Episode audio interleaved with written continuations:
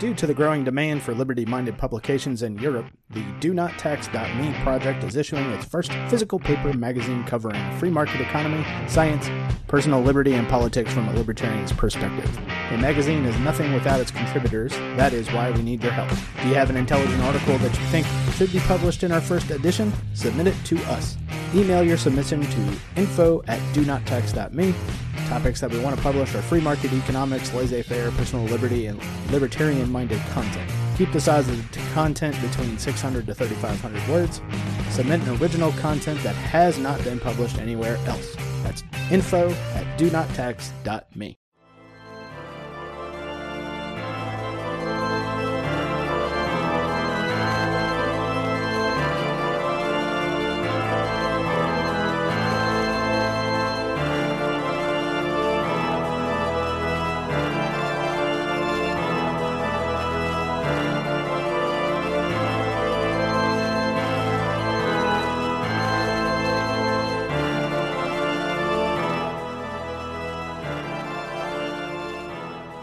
right, folks, and welcome back to another episode of Rebel with a Cause. I am your host, Eric, and joining me today, the beautiful, the wonderful Naomi Brockwell. How's it going? It's going pretty well. How are you? Ah, as well to be expected. I'm vertical, uh, above the grass, sucking oxygen, so. That's always good. It's definitely a step in the right direction.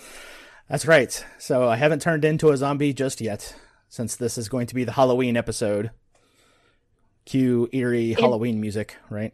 it is a uh, a spooky time of year, and it has nothing to do with ghosts and everything to do with government surveillance and all the bad things going on in the world right now. Yes, very scary, very spooky. Uh, so speaking of zombies, it's uh, U.S. Uh, banks is kind of like the biggest zombie around, huh? Central banking as, a, as an institution. I found it hilarious that just last week you had this big meeting of like these G20 uh, countries and all these ministers for finance, and you had the World Bank and the International Monetary Fund, like all of these big players get together and they're discussing how they want to start their own central bank digital currencies and what they need to do like what is the international standard going to be how they're going to implement it what's the roadmap and all of this. And i found it hilarious because they put out this report and they said, well, by the end of 2022, we should have finished our research into it. And uh, by the end of 2025, we should be able to start implementing the use of central banks' digital currencies, stable coins. And meanwhile, the whole crypto space is going like, um, we've had stable coins since like 2014, you know, and this central bank is like talking about zombies. They're taking so long to do this. And I feel like by the time they finally get around to catching up with where the crypto space is now, by then the crypto space is going to be operating in a completely different paradigm, you know? And it just like, right. it's incredible how slow these behemoth bureaucracies move. And, uh, and, you know, that, that always gives me hope. You know, if there's one thing in the world that gives me hope, it's that these giant bureaucracies move so slowly that they just don't catch up to technology quickly enough.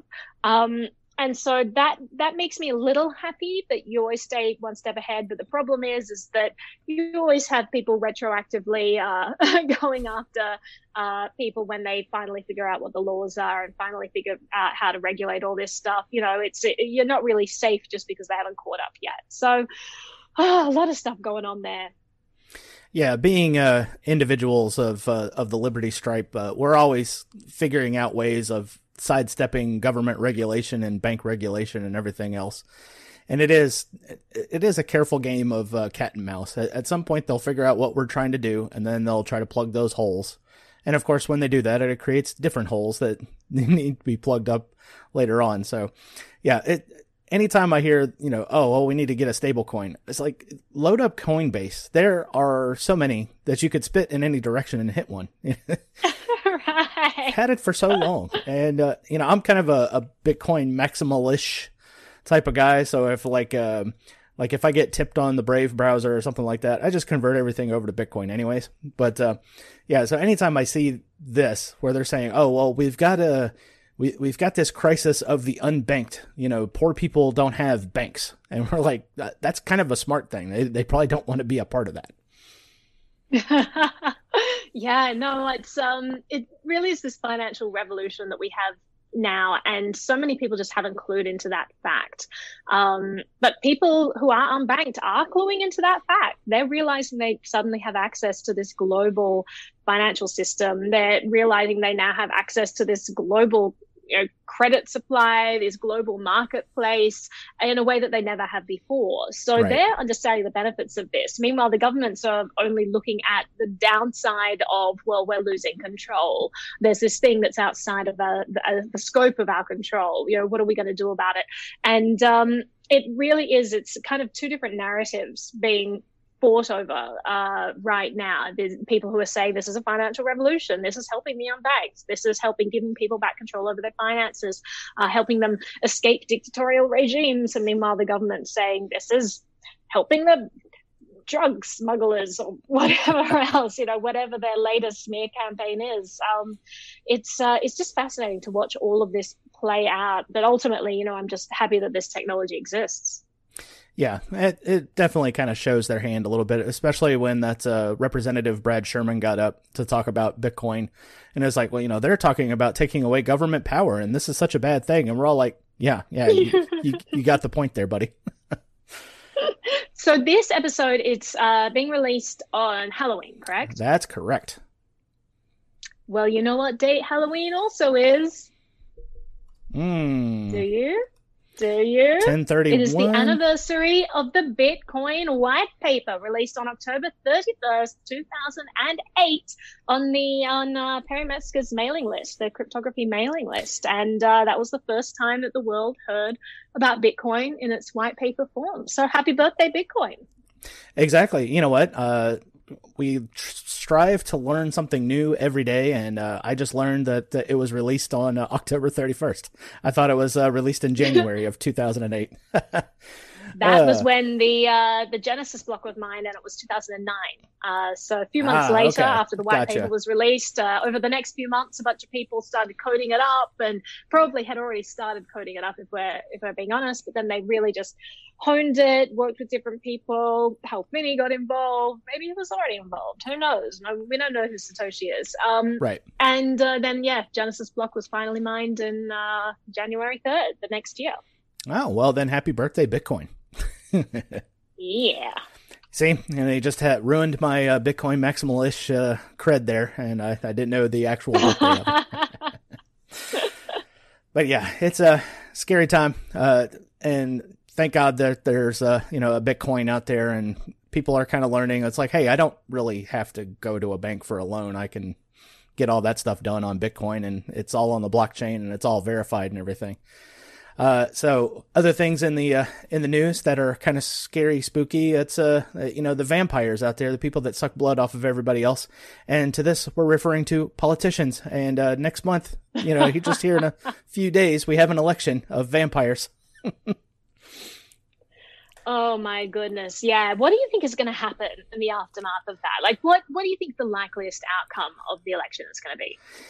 Uh, if I had, if I was a betting man, uh, I would say Donald Trump is probably going to get reelected. It isn't going to be in a huge margin, so there's probably going to be enough of a uh, margin of error there that uh, the Biden camp will not uh, will not stop the uh, the campaign long after the election. He just won't accept the re- election results because we had Hillary Clinton, uh, probably one of the biggest ghouls out there. Speaking of uh, scary season, and she says, "Just yeah, don't quit, no matter what, no matter what happens, just uh, keep going."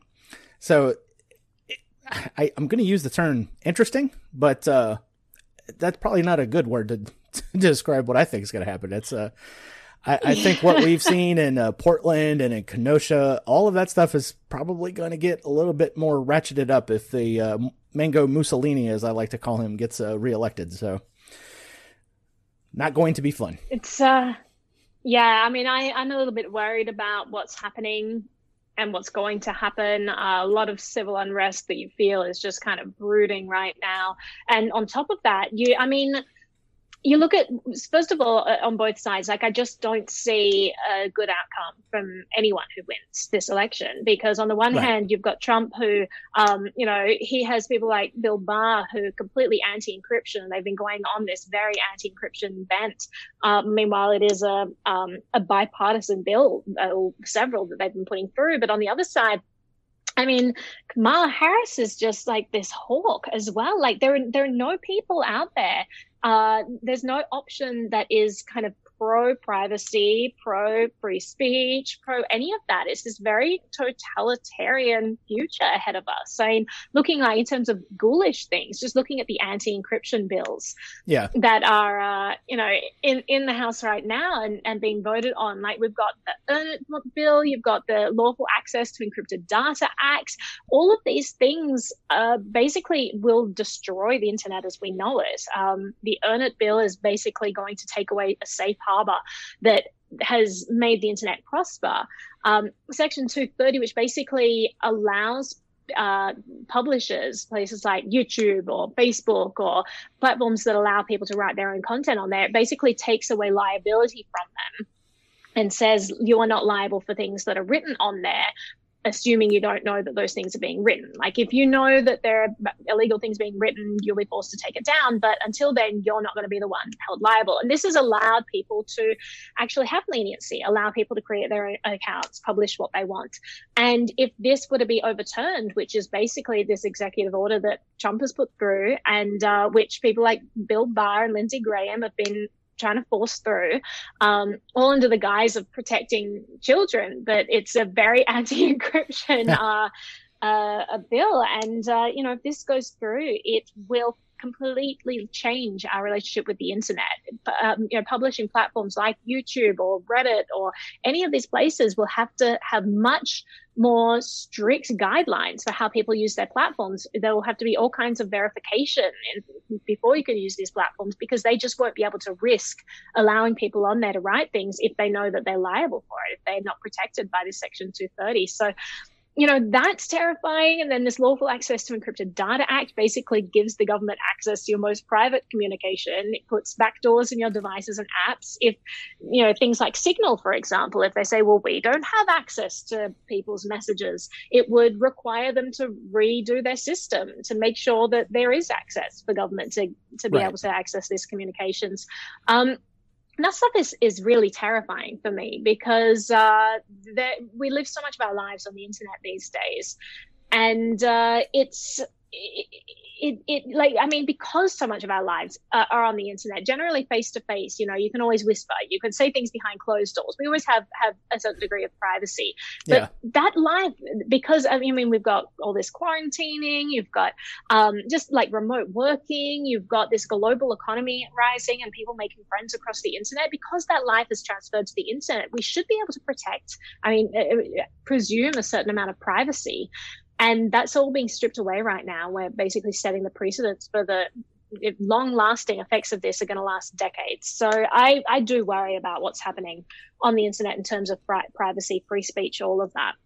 Yeah, as well you should. Encryption is is just one of those safeguards. You know, I don't want my neighbors to know what my banking statements are are like, uh, much less the government. Uh, and the only kickback that I get from that is from my uh, my friends and family on the on the right side of the political spectrum. It's always like, well, if you've got nothing to hide, then you have nothing to worry about. And I said, okay, great. Uh, download your entire search history for the last ten years and send it to me. And not one of them has ever taken me up on the offer. Oddly enough. Well, it's the idea that, you know, uh, we all close the door when we go to the bathroom, right? We're not doing anything exactly. illegal in the bathroom, but there is something to be said about being able to selectively reveal yourself to the world, as the cypherpunks uh, phrased it. Right. And uh, I don't think we can live in a civilized society unless we have that right. And the fact that that's been taken away from us and there's no selectivity anymore, there are dragnet search results now that the FBI can um, can get of all your search history. That was passed in the courts. You know, um, that was that was uh, slid through as part of the reauthorization of the Patriot Act. So there are all kinds of things that people don't realize um, have just taken away that privacy from us. It is is nothing to do with um, doing illegal things. It's just the right to live in a civilized society. Yeah. And on top of that, I mean, it's twofold, right? Because on the one hand, the people, as I said, you you even lock the door when you go to the bathroom. exactly. you want that security. um, but on the other side of things, we also don't want to live in a fully uh, you know, compliant society where everything people does is legal, and that's a harder case to make. But it's an important case to mention. And Moxie Marlinspike, the CEO of Signal, uh, wrote a great article talking about this because if you look at throughout history and all the bad laws that have been in existence, I mean, we had slavery, we had all kinds of things right. um, that you just wouldn't want to continue. You know, we would not want to live uh, under the exact same laws as we had in 1700s. Um, it's just like society evolves. Now, the way it evolves is brave people going out there and breaking the law and being a trailblazer. I mean, we started this movement of, uh, you know, marijuana becoming accepted in society for medical uses and, and all kinds of things. And that only started because people were first of all breaking the law and then the norms change. You know, the laws don't change and then people's behavior changes. Is the other way around. Right. People's behavior changes and then the laws are kind of a signaling device and it's a lagging indicator of these cultural shifts. Yeah. And so you you don't like I mean Rosa Parks, you know, a prime example of someone that she broke the law, right? So, do you want a law that is so cold and static that everyone is 100% compliant at all times because that is a, a, society where no laws will ever change. No one will ever have the ability to break free and you know convince people that these laws should be changed. Like that that is not a society that i want to live in for sure. I think that we have a yeah. long way to go with repealing bad laws. And i definitely don't want the society frozen in place right now with everything we have at this moment. Yeah just like all of those silly old laws uh, from days past, like uh, you know, black people have to sit at the back of the bus or whatever. Uh, you know, she had uh, sat in the front of that bus on several different occasions, and it was just that one time where the bus driver made a stink and called the cops on her. You know, but that sometimes that's all it takes. Yeah, yeah, for sure. So, uh, yeah, so the vampires are out of the way. Uh, we've used a bunch of garlic and silver crosses and everything on them. So, yeah, I, yeah, I can't, I can't stand either of them. Uh, Joe Biden gets on my nerves, and uh, and some part of me does feel a little bit sorry that the, you know it's this elderly man with dementia and he's being forced to go out there and. but uh, at the same time, I mean, the guy's just god awful. And uh, so let's see what else. What else is uh, kind of scary out there? Um, hmm. Well, like you said, we had uh, encryption laws being violated all over the place. Um, hmm. What else? Let's see. We have the uh, oh yes, plague.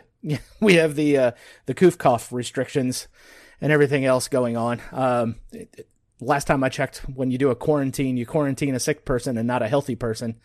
But uh, now you're up in New York City, and I know up uh, up there it's uh, been ridiculous. Uh, has that gotten any better up there, or is like uh, you starting to see a little bit more people outside, or is it still kind of nuts? Well, I mean, I think the main issue right now is that when all of this started, we had very little information about what was going right. on. Um, there was, you know, it was this exponentially growing threat. It was a new virus, and the main concern of people was do we have capacity at the hospitals?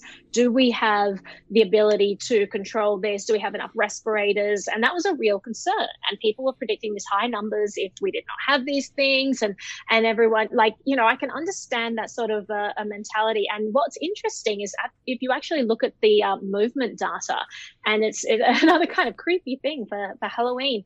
Um, yeah it, it has given us interest, interesting data, but the creepy thing is how they got the data is by looking at people's uh, phone records and right. just seeing people's movements by looking at these phone records. Um, but we did gain some interesting data by being able to look at that. That um, and uh, it's interesting that before governments even mandated any sort of quarantine, people were voluntarily like not moving. yeah. They just like mobility just came to a halt because everything was so uncertain. And so you didn't need the government to come in and say, like, everyone close down your businesses, you're not allowed outside. Individuals on their own accord were deciding what was good for them.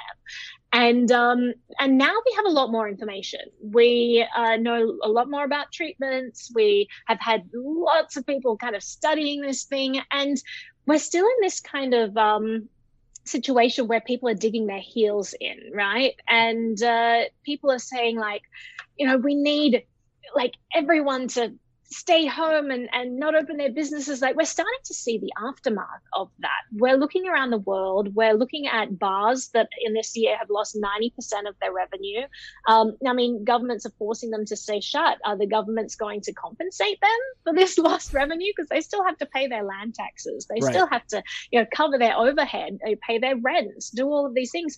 Um, no, they're not seeing any relief from this. You're seeing business after business uh, go bankrupt. You're seeing people get thrown in jail for opening up before they're allowed to. You're seeing people be thrown in jail, like in Australia, for example. Goodness, um, there were a couple of viral videos that went out where uh, the first one was this pregnant woman. And the police came into her home and stole all of her devices and said, "You posted on Facebook that you plan to go to this um, this protest about opening yeah, the economy back up." That was right so down right down there in your home country. So It's uh, crazy. And then you had this other guy, and he, if you actually look at the video that he posted, it's incredible that he could be arrested, but he was arrested for incitement because he um, went on, on YouTube, made a video that said, Hey guys, I can't encourage you to do anything. You need to make up your own mind. I'm just letting you know that I will be attending the protest about, you know, lockdowns and opening up the economy. And it just, it, the scariest thing to come out of all of this for me is how willing people are to give up their freedom. Um, and like for me personally, like you know, I uh, I'm still quarantining. I'm going to be honest with you. Maybe your listeners won't like this, but I'm being careful. You know, I'm a singer. If I get a cough that lasts for three months, then I'll get nodes on my vocal cords. Yeah. I, like that's not a good situation. The same way that I'm very careful in flu season in general. You know, um, I I generally try not to get sick. And uh, I think it's up to individuals to figure out their own risk parameters and uh, work within those parameters. And right now, you basically have these blanket rules being forced on everyone, which is just sending such a tremendous amount of people bankrupt. You talk about New York City, like right now, you wander around the streets of New York, and uh, on the one hand, it's kind of exciting. I will say that. And what's exciting is walking down the streets and seeing streets closed down because they've opened them up for restaurants. You have all of this outdoor dining. You have people who are just like bleeding onto the, the, the footpaths with their these beautiful arrays of palm trees and bouncy balls and you know fairy lights and all it's beautiful. Like to look at New York right now, it's an adventure with all of this outdoor dining that's going on. Right. Um, and part of me is like, why have we had this all along? Like, why are there so many restrictions about what businesses can do? You know, like I would love to see this stuff uh, all the time. But then the other side of me, my heart just breaks because every second store is shuttered. And you see high turnover in New York at the best of times. It is hard to have a business in New York because the the regulations are onerous. The hoops you have to jump through are onerous. And just getting that profit margin, you know, getting yourself in the black is really difficult.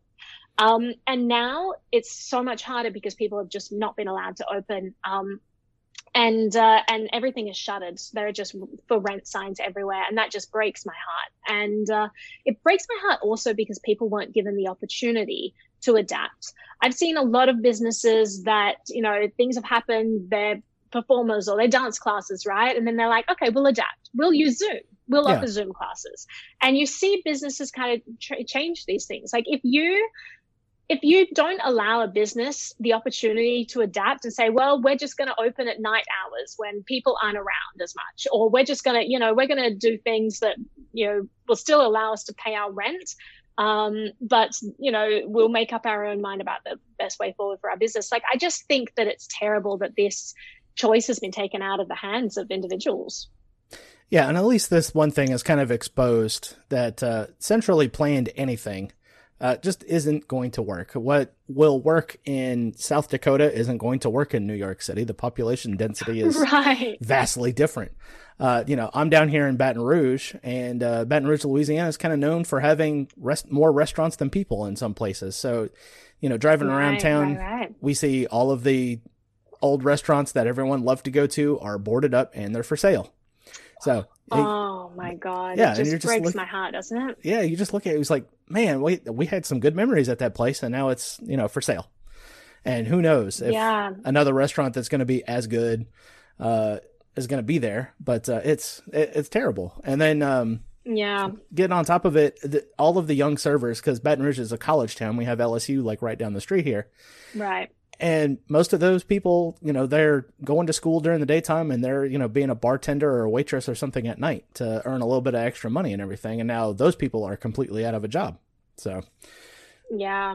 No, it's a, a lot of that happening. It's super sad to see, super sad to see businesses not being allowed to adapt. And then you have some people who are sort of, I mean, in some ways, it has catapulted us 10 years into the future, right? right. because we did see this trajectory towards more decentralization, towards rem- remote working, all of that. You know, things going online more than before, things becoming digital than it was more digital than it was before, um, and that just got catapulted. Suddenly, you had the breaking up of, of Silicon Valley with all of these companies. I think Dropbox was the latest one to announce um, that all these places just announcing that they're going fully remote because they have the ability to do so. They're realizing the overhead of having a physical location.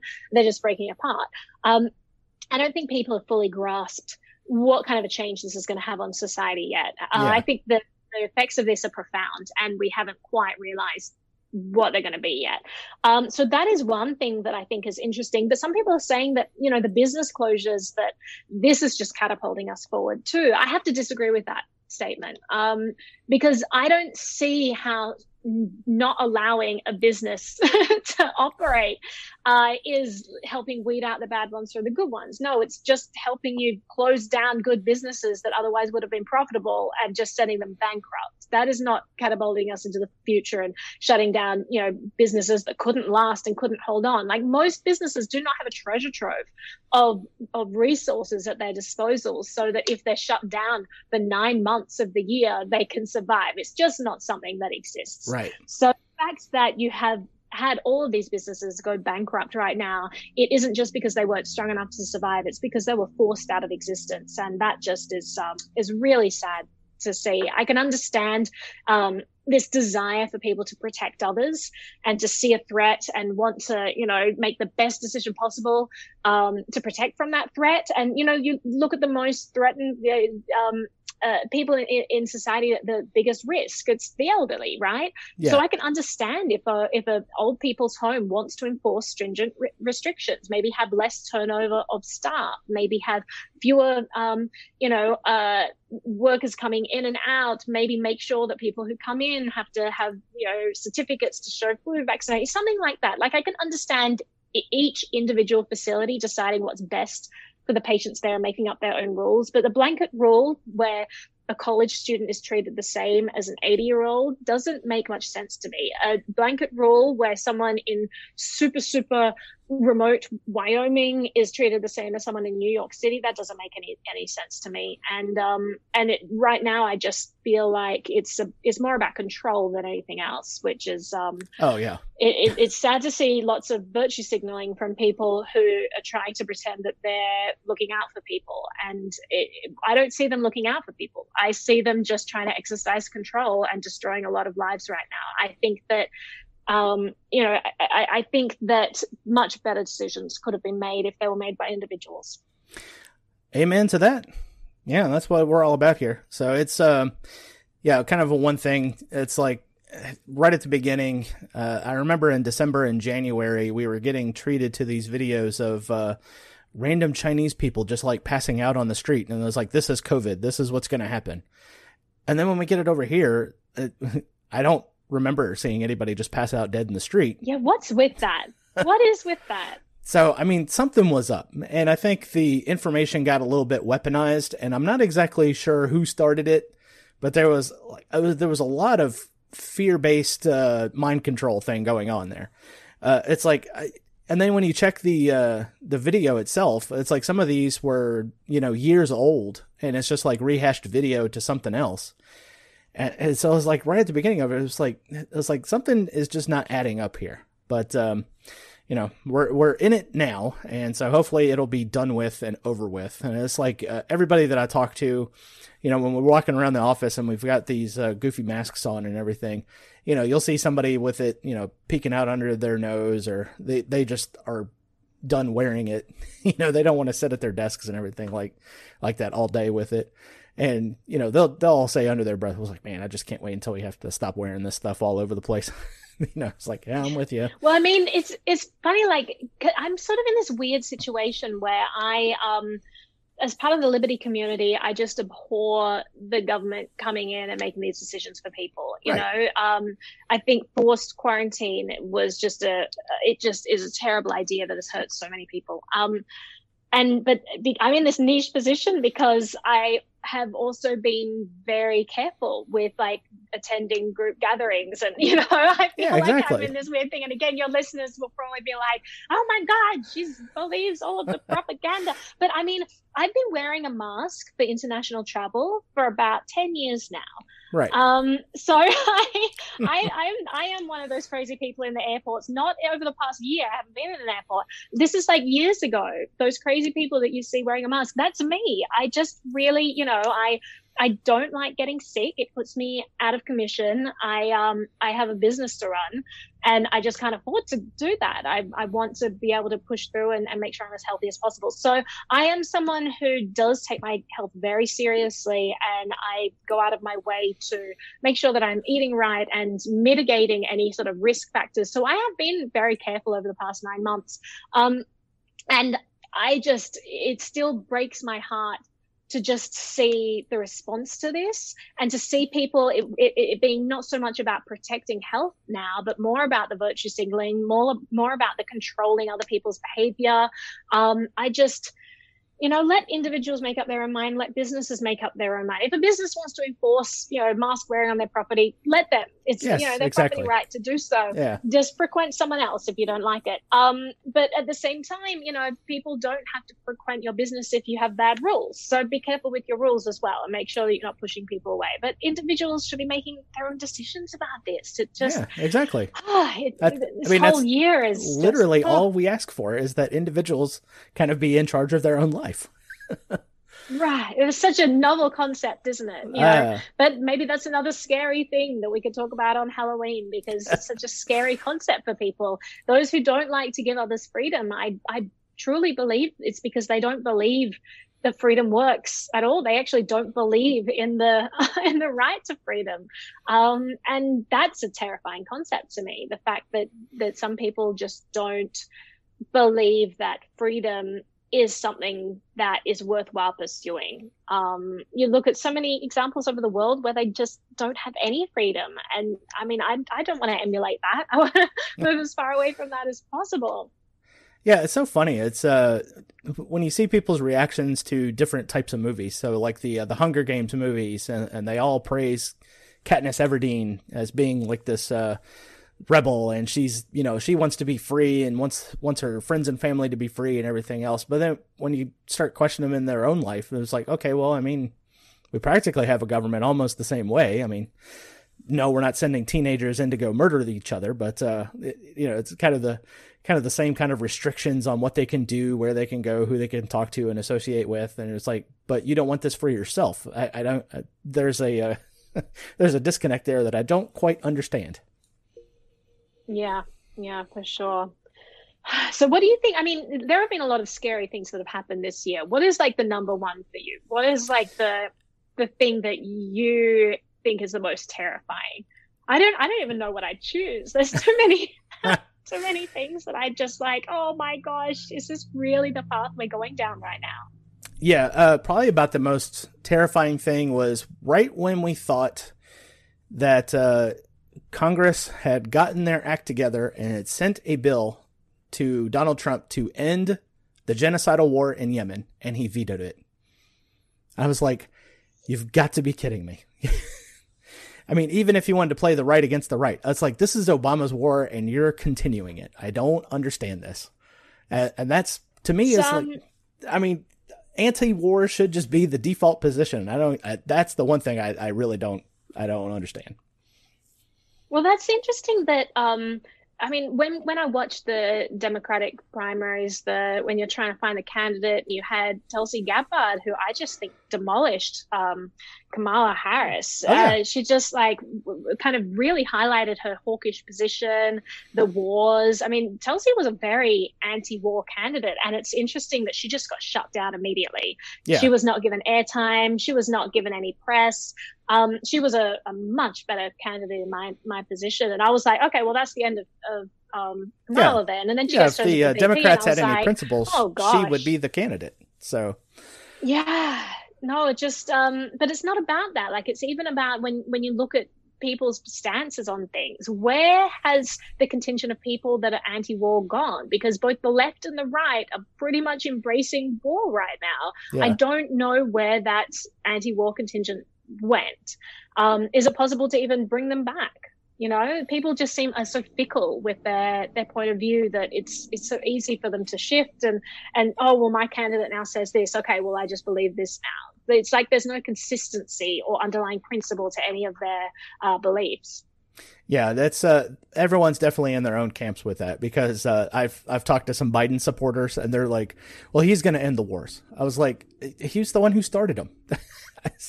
I don't get why you guys uh, think that just because your guy's going to be in there that things are going to change. You know, Biden's been around since yeah. 1973. He hasn't changed anything yet. So, I don't know. Yeah, yeah. It's crazy. Ghosts and goblins of the of the state, Naomi. Ghosts and goblins. Yes. All right, let's have a little bit of fun since we uh, just scared the pants off of everybody out there. Uh, what is your favorite Halloween candy? Favorite Halloween candy? Oh gosh. Like if you get um, this in your bag, I mean, like... you know you're going to have a good night. Oh, any candy that's given to me via my crypto candy machine.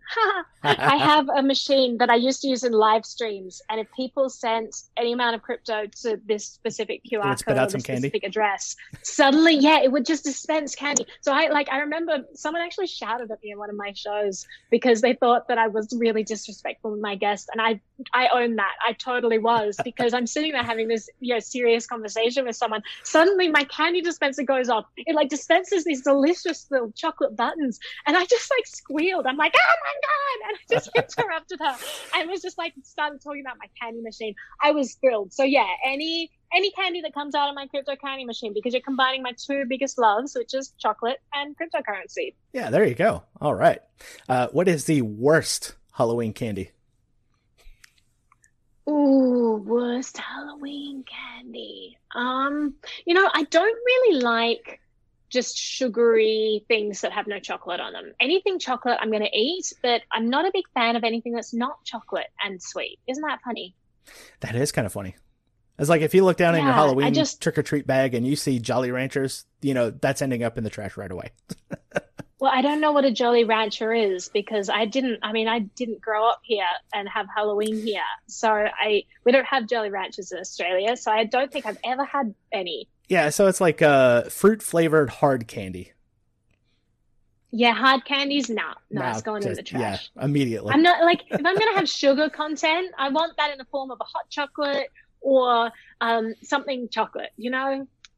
I got you. I, am right up there with you. I, I, do love the chocolate myself. So, uh, for me, it is uh, Reese's peanut butter cups, number one, most favorite and then the yeah worst. they're good that's the thing australia doesn't have either we never really got into the combining chocolate with um, peanut butter and i think that america's done that brilliantly i love it i'm addicted now yes chocolate and peanut butter they go together so well and uh, so the so worst good yeah so the worst would be like all of the stuff the boomers would give out so you know these uh, oh god what is it like the little strawberry candies and everything it's like oh no no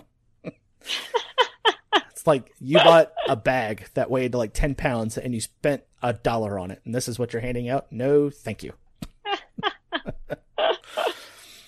Well, Naomi, it's uh, been fun. Uh, I love interacting with your account, especially uh, Naomoji, and I guess now the uh, Nye anime character. nay, nay, anime. Hmm. Uh, yeah, and and anime. It's that one doesn't really roll off the tongue as well as Naomoji. So Naomoji. Anime, no, anime is good. Anime and Naomoji. Yeah, I love those avatars. I um they allow me to first of all make videos when I don't feel like being on camera, which is nice to have that optionality. Uh, but also they're just really expressive and they kind of make me giggle. Like I um sometimes when I pull faces at myself on the camera, I'm just like, oh gosh, that's so like you know that no one wants to see that. But i do it using the name emoji i'm like name emoji is hilarious. Yes exactly. I love it. Just this little floating head. And, and, to give you an idea it's like my little four-year-old daughter she loves the uh, the emoji thing. So there's times where yeah. i have sent my wife several text messages back and forth with the little emoji things going and, and she loves being the unicorn most of all so it's it's really funny yeah, it's great. It's amazing how good tracking software has gotten. That leads us into a whole nother you know, yeah, area I mean... of demons and scary things with all these deep fakes coming out. But on net, I think that like as a, a film editor for sure, I'm super excited about the advance in this uh, technology. Oh yeah, I mean, think 20 years ago to animate a face, you know, that's rotoscoping, and you're, you're going to have to have a team of oh, animators yeah. to yeah. Oh yeah.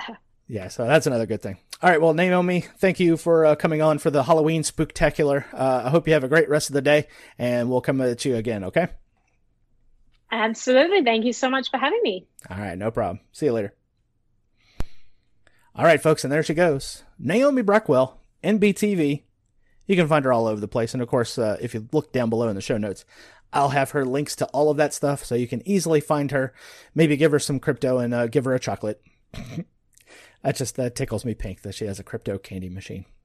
All right, guys. Well, uh, take it easy. We'll come at you next time with a brand new episode of Rebel with a Cause. Out. Is it too quiet? Is it too something else? Too something else? too Australian. No, I'm just kidding. Um, Is it too Australian?